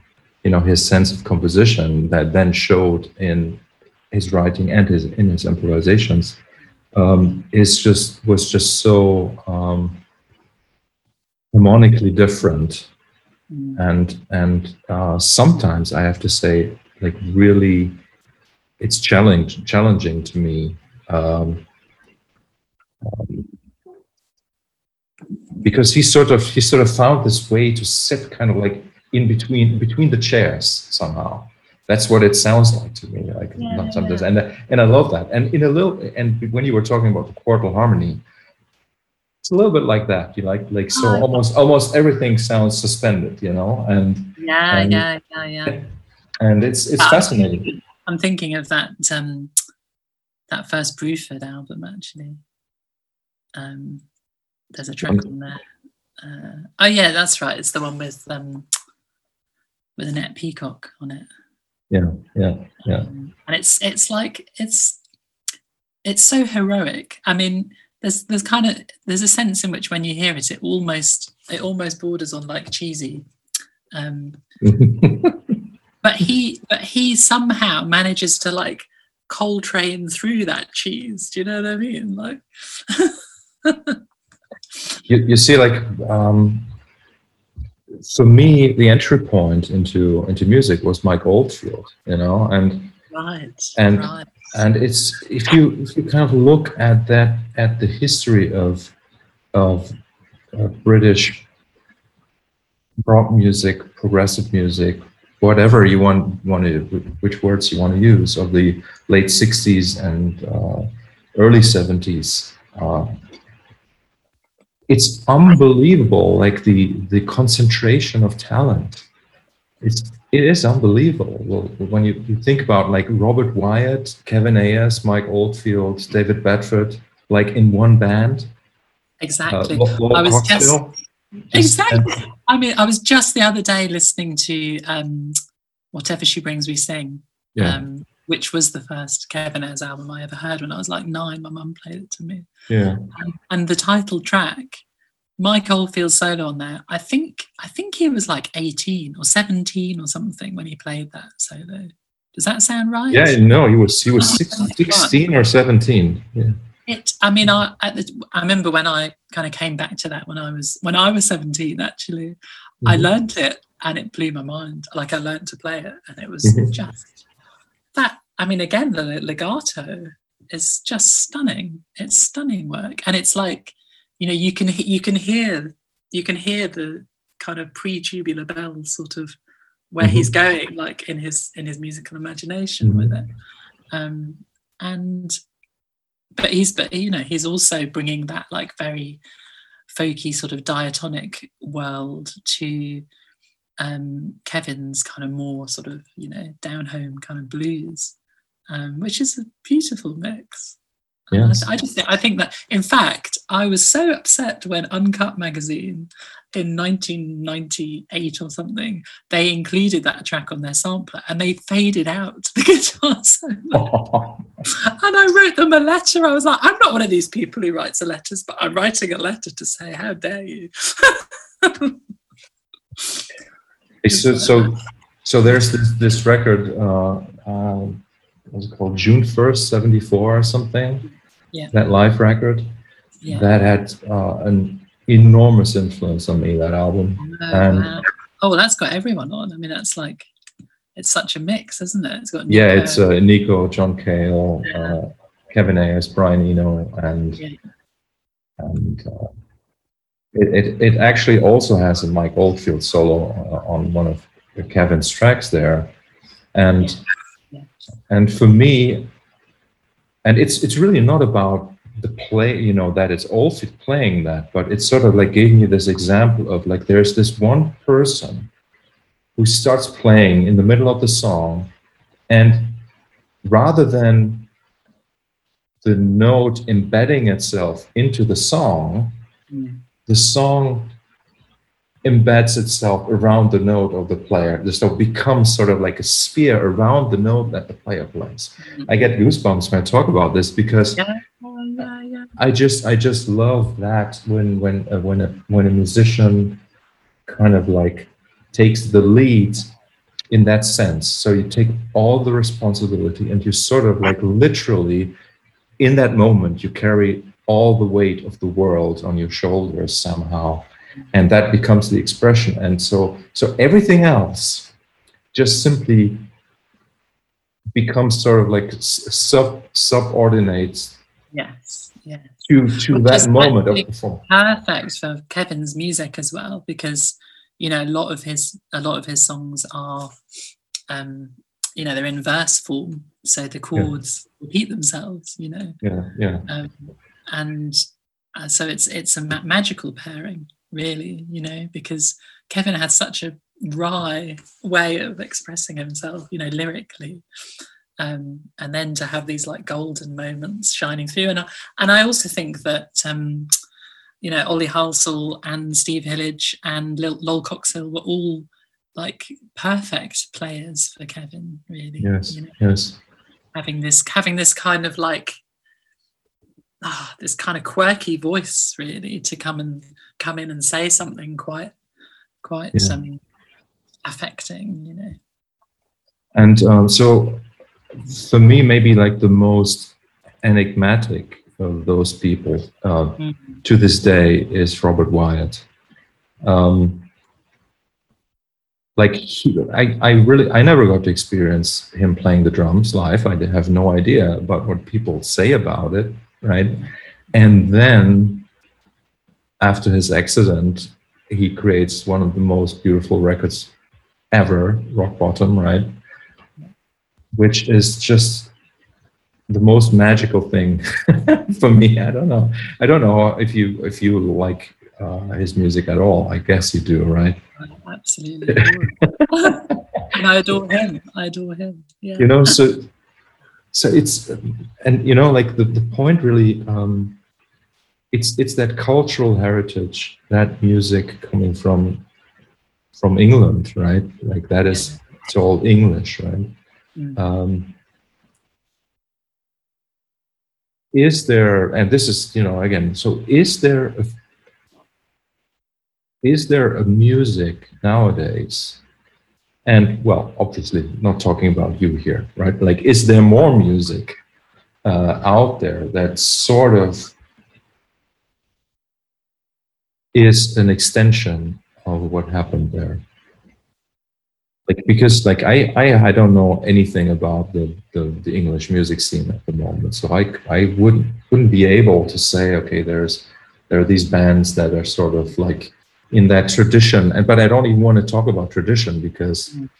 um, back in the in the 70s or 60s there was no tradition for that music either. So yeah. so is there is there anything that you would say is kind of a kind of a continuation uh, what part of what part of that yeah, music is still alive? I suppose so do you mean music that is that is related that we could sort of G- genome map to, yeah to be yeah yeah. to similar yeah. Um i suppose i suppose really i'm not sure if there's anything that's because because all music's made within a you know within a cultural context. And i suppose you know because the context has changed since then it's kind of like when i think of people who exist in similar sound worlds, you know, like even like Tortoise and Pavement, mm-hmm. and like those kinds of bands. And also, I mean, I know not English necessarily, but um Stereolab, you know. Yeah. yeah. Like they can't help but be kind of postmodern, you know? Mm-hmm. mm-hmm. or post postmodern. Mm-hmm. Um, and so I, I suppose like what I what I what I would require from somebody who like was comparable in any way was I suppose somebody who's able to like be as um, vulnerable and authentic, um, which are kind of you know can't be anything else but vague buzzwords. But um, yeah, I mean, what strikes me about Robert is that he, you know, he he sings he sings and speaks about about what what is like what he knows you know and so in that sort of tradition of like i don't know if it's raconteur as such it's more like as i mean it's to i mean definitely like there's something more priestly in in Robert, I think.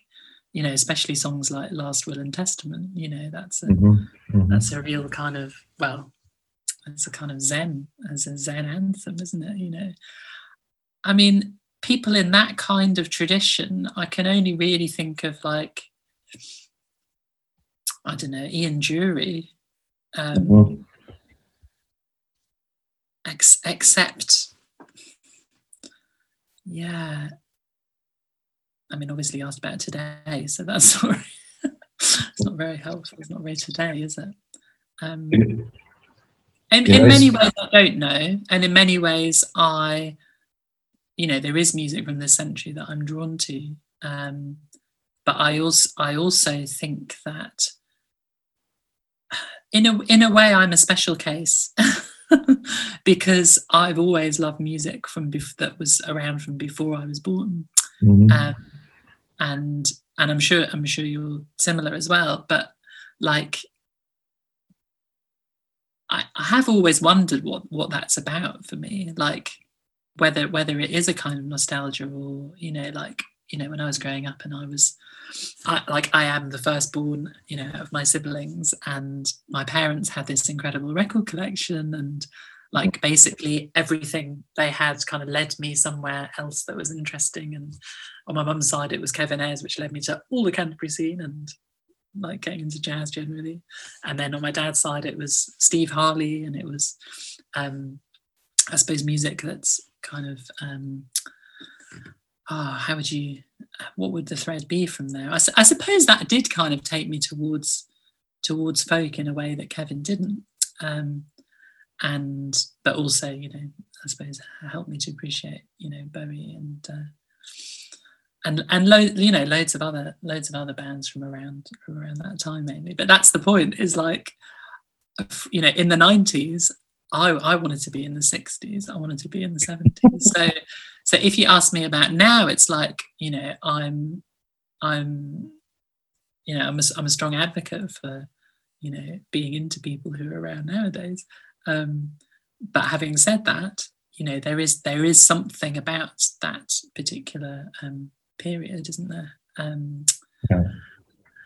And I mean, there's many things that you can you can pin that down to, and like one at one just like plucked out of the air is um, you know just just recording just a recording style. You know, like if you put a if you put two drum mics in front of Robert in 1968, like it doesn't matter that there's only two. Like you'll hear him like whacking them. Um, whereas if I think even if you heard Robert, like if he was able to play like he did then now, mm-hmm. and it was recorded like I don't know, pick a pick a pick an album. Um, if it was recorded really well by today's standards, I don't know if it would have the same yeah. like emotional yeah. emotional kind of resonance for me. Yes. Actually. Yes. Um, and so that's that's interesting because I remember when I was at university, like a few people said, "Oh, what is this music to listen to? Like it sounds interesting, but the actual quality of it is it's not good enough." mm-hmm. And I'd be like, "That's part of it. Like that's part of the charm. Obviously, if you were there at that time, you weren't hearing that quality."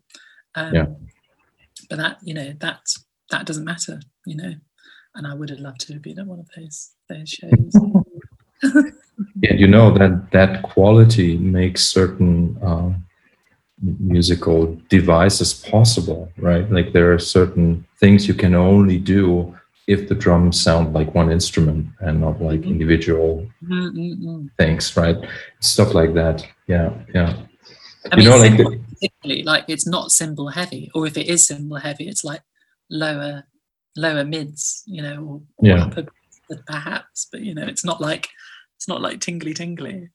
Yeah. Um, but that's great because it means the flute has more more space, you know, like yeah, yeah. You know, I mean, this, this I know that, that there is no and there was no proper answer to the question I was asking about like bands nowadays but you know like sometimes i i i i, I try to ask myself these questions because maybe in 20 years when we look back we will have an answer right and then having like thought about that this day and time we we can kind of kind of like go back and compare so is was uh, was my sense right uh, did i actually know what was going on or you know i it's yeah. sort of like I've I've always been into um, into biographies of artists also because like for example if I like one album by an artist I usually I stay interested in whatever that person is putting out throughout their lives right?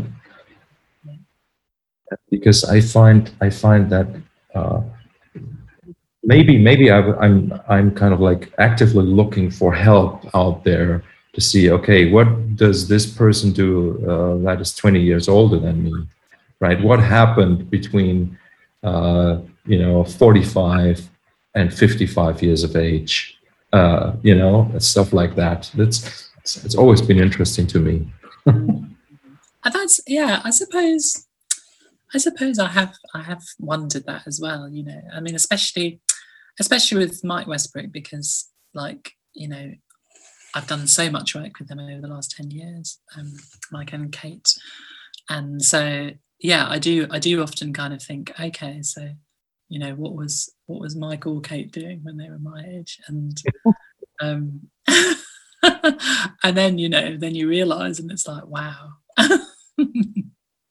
that's incredible. Um and like yeah i suppose like i am i am very slow at what i do. I'm very slow. And and mike has mike particularly um you know with with writing music but also kate with with writing lyrics you know um they are extremely prolif- prolific. They're so prolific. Um they're Mhm. just always always creating um Mhm.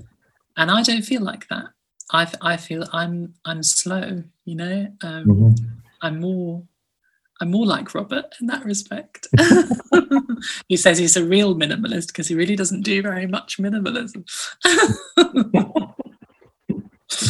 um yeah no I, I do you know it's important to be in the moment and play stuff but when it comes to like making a record um you know i do like to you know take my time and consider consider things. And um in, in a way that was like a backdrop to to the other place just just in the whole symbolic act of delivering a pint of milk at parliament you know because um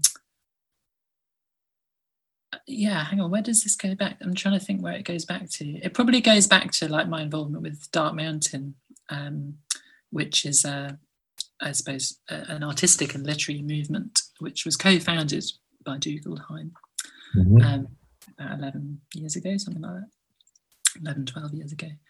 Um, and, you know, essentially it's, it's, it's, uh, it's a conversation about um, like finding the hope beyond hope when it comes to like dealing with the mess that we're in, um, Mhm. like from in an ecological um, way Mhm. um, and many other ways. Um, and so, like, I suppose one of the possible answers to um,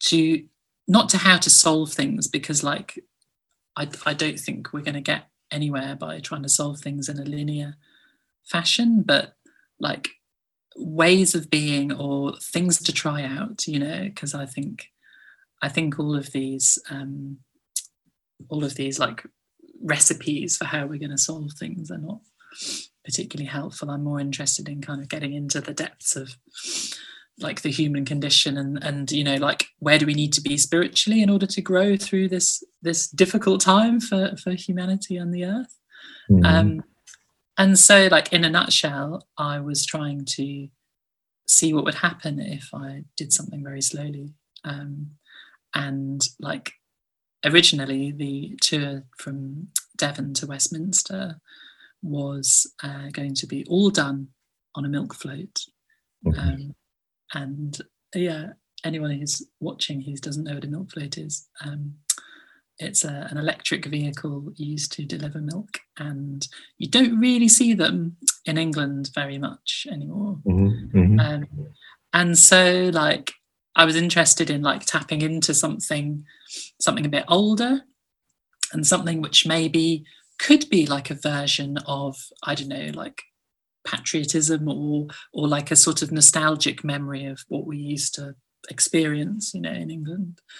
Um and so like making our way very slowly across the country was you know an antidote to our whole way of being nowadays which is to do things as quickly as possible. And what i always wonder is like what's what do you miss when you do things quickly. Like if you get a plane somewhere what do you miss? If i'd gone by train what would i have seen? You know where would Mhm. i have gone in my head? Like where would i have i would have arrived like slowly and i would have you know gone on more of a quest perhaps. Um Mhm.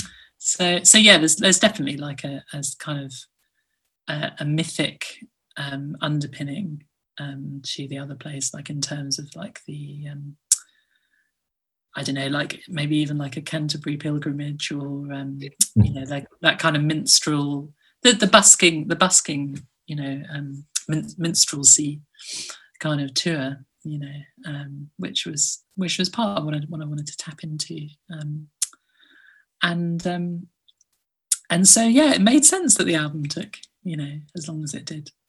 And uh, I'm just looking forward to the next one, really. you, you're, you're absolutely right that you know it is very much uh, uh, anachronistic if you take your time to do something nowadays. And I have to I have to admit that I've been a, a victim of that, um, mm.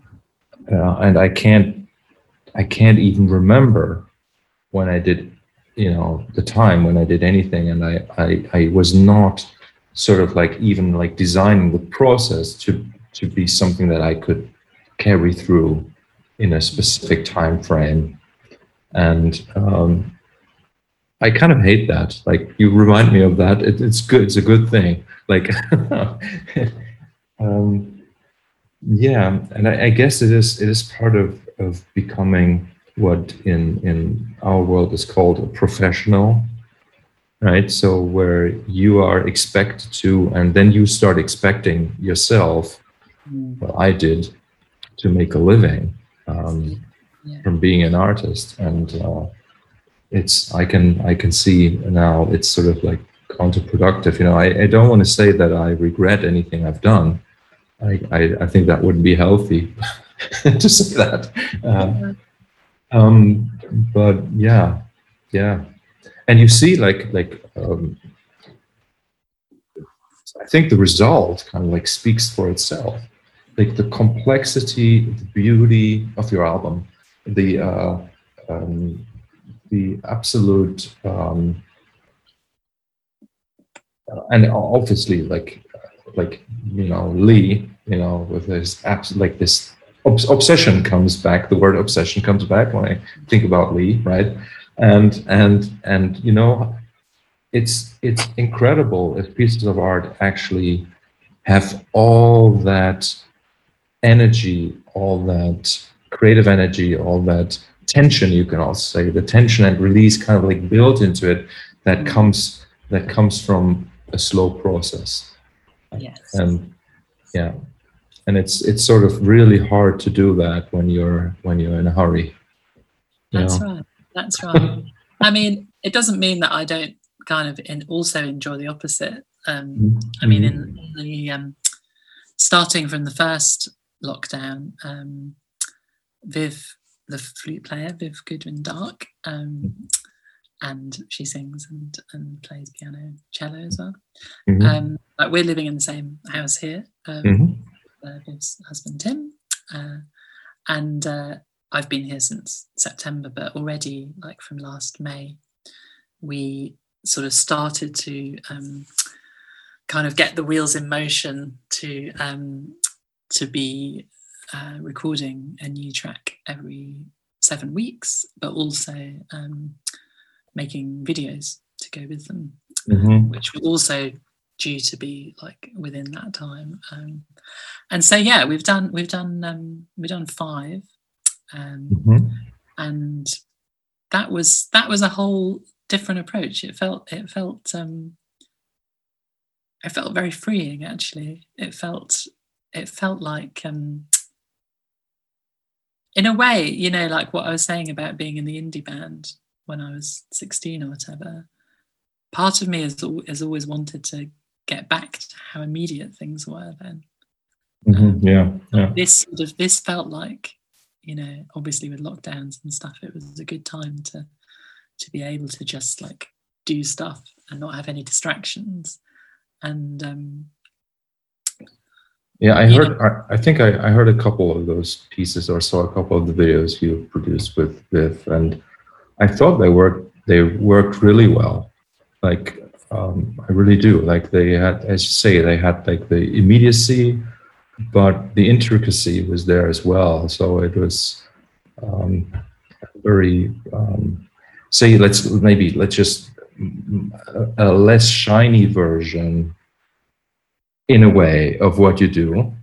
Yeah, if you know what I mean, you know, I don't mean that in a judgmental way. Uh, um, but it, it was really, I really enjoyed it very much.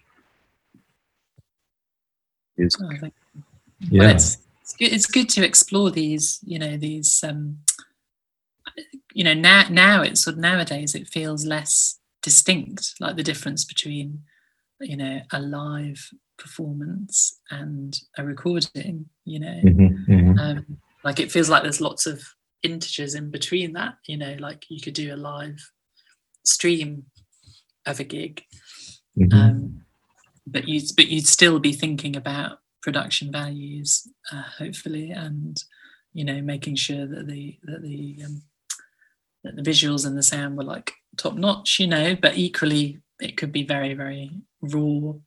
Um, and like i have to say that kind of interests me less um, to do something like that raw.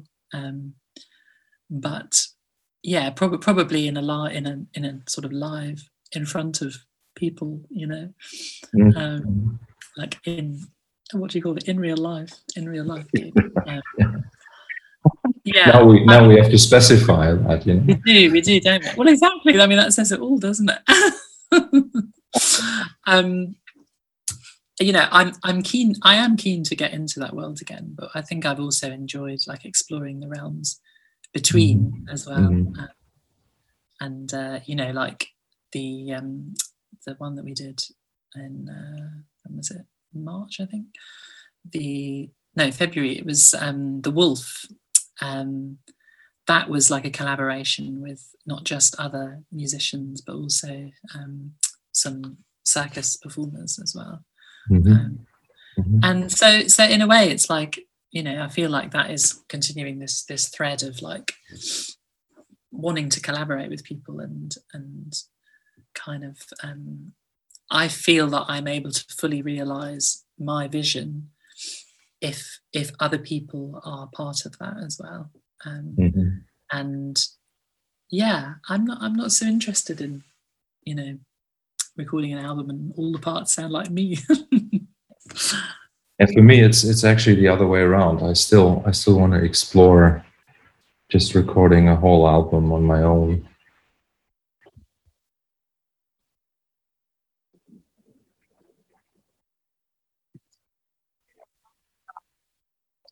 Are you there marcus Yes, I'm I'm Maybe here. Need money to edit no, no, I just I just stopped I stopped the recording. it worked. Oh, okay. Then I resumed it. Yeah, yeah. So Um, you you were just saying for me you said for me it's yeah you know I, I i just wanted to sh- share this because like why not um like in the past um this year i've been sort of paralyzed musically i have no i mean i know that there are practical reasons why it's why it's become very difficult. Like we have a young young daughter and Yeah. um, how old is she now? she's 20 uh 20 months. Oh wow. Oh Yeah. wow. So and and you know, uh, daycares were closed for the last uh, six months, and I was sort of like kind of like I was looking after, her, which was something I was sort of dreaming about before I had to do it, and it um, it was just uh, a pretty hard process for me to kind of let go of the idea that I could do anything, say for myself Like, while I was watching her. Yeah. And I so I learned the hard way that that was impossible. And somehow what it has left now is sort of like some uncertainty about how I will find my way back into into my work. Let's say. Yeah. yeah So and that's why like the um, the musical ideas that I have at the moment are on this uh, con- you know conceptual level, and this is where I was thinking like quite opposite to what you were saying. I would be very interested in being in a studio my on my own, just with an engineer, and Wow. final finally like make an album that's all me, not because I want it to be about me, but because I'm interested in in in in getting my hands on instruments on more than just like the touch guitar or or the piano or like I would would like to just try things out and go go go nuts sort of like with. So in a way, it's like you haven't had the experimental lockdown phase yet. exactly exactly and that Yeah, yeah, that's, yeah. that is Oh, you still need to have that. Yeah. Yes yes yes So yeah. Anyway, Billy, this has been a wonderful conversation, and uh, just and we time absolutely flown as well. Um, yeah, it's, it's incredible. I, I I think like these. I usually have these two-hour slots to do this because yeah. I find that is like here for most people. Like most most people kind of like can watch three minutes anyway of this yeah, kind of. you got but, well done. um, thank you so much. It was wonderful, and I wish you all the best. And um, obviously, I will kind of like put links to uh, your website and uh, all your albums that we talked about in the in the description of all and blah blah blah. But you know, this is not this is not about promotion, and I hope that um, it was wonderful for me to get to know you better. And um, let's meet meet again soon in uh, yeah. in, De- in Devon or in London or um, I don't know somewhere else. Somewhere else, in the middle. in the in the middle, yes. Yeah. that would be uh, Belgium, maybe somewhere in Belgium. yeah. oh, okay. Thank you so much, Marcus. You're Take welcome. Care. You too. bye bye for now. Bye. bye.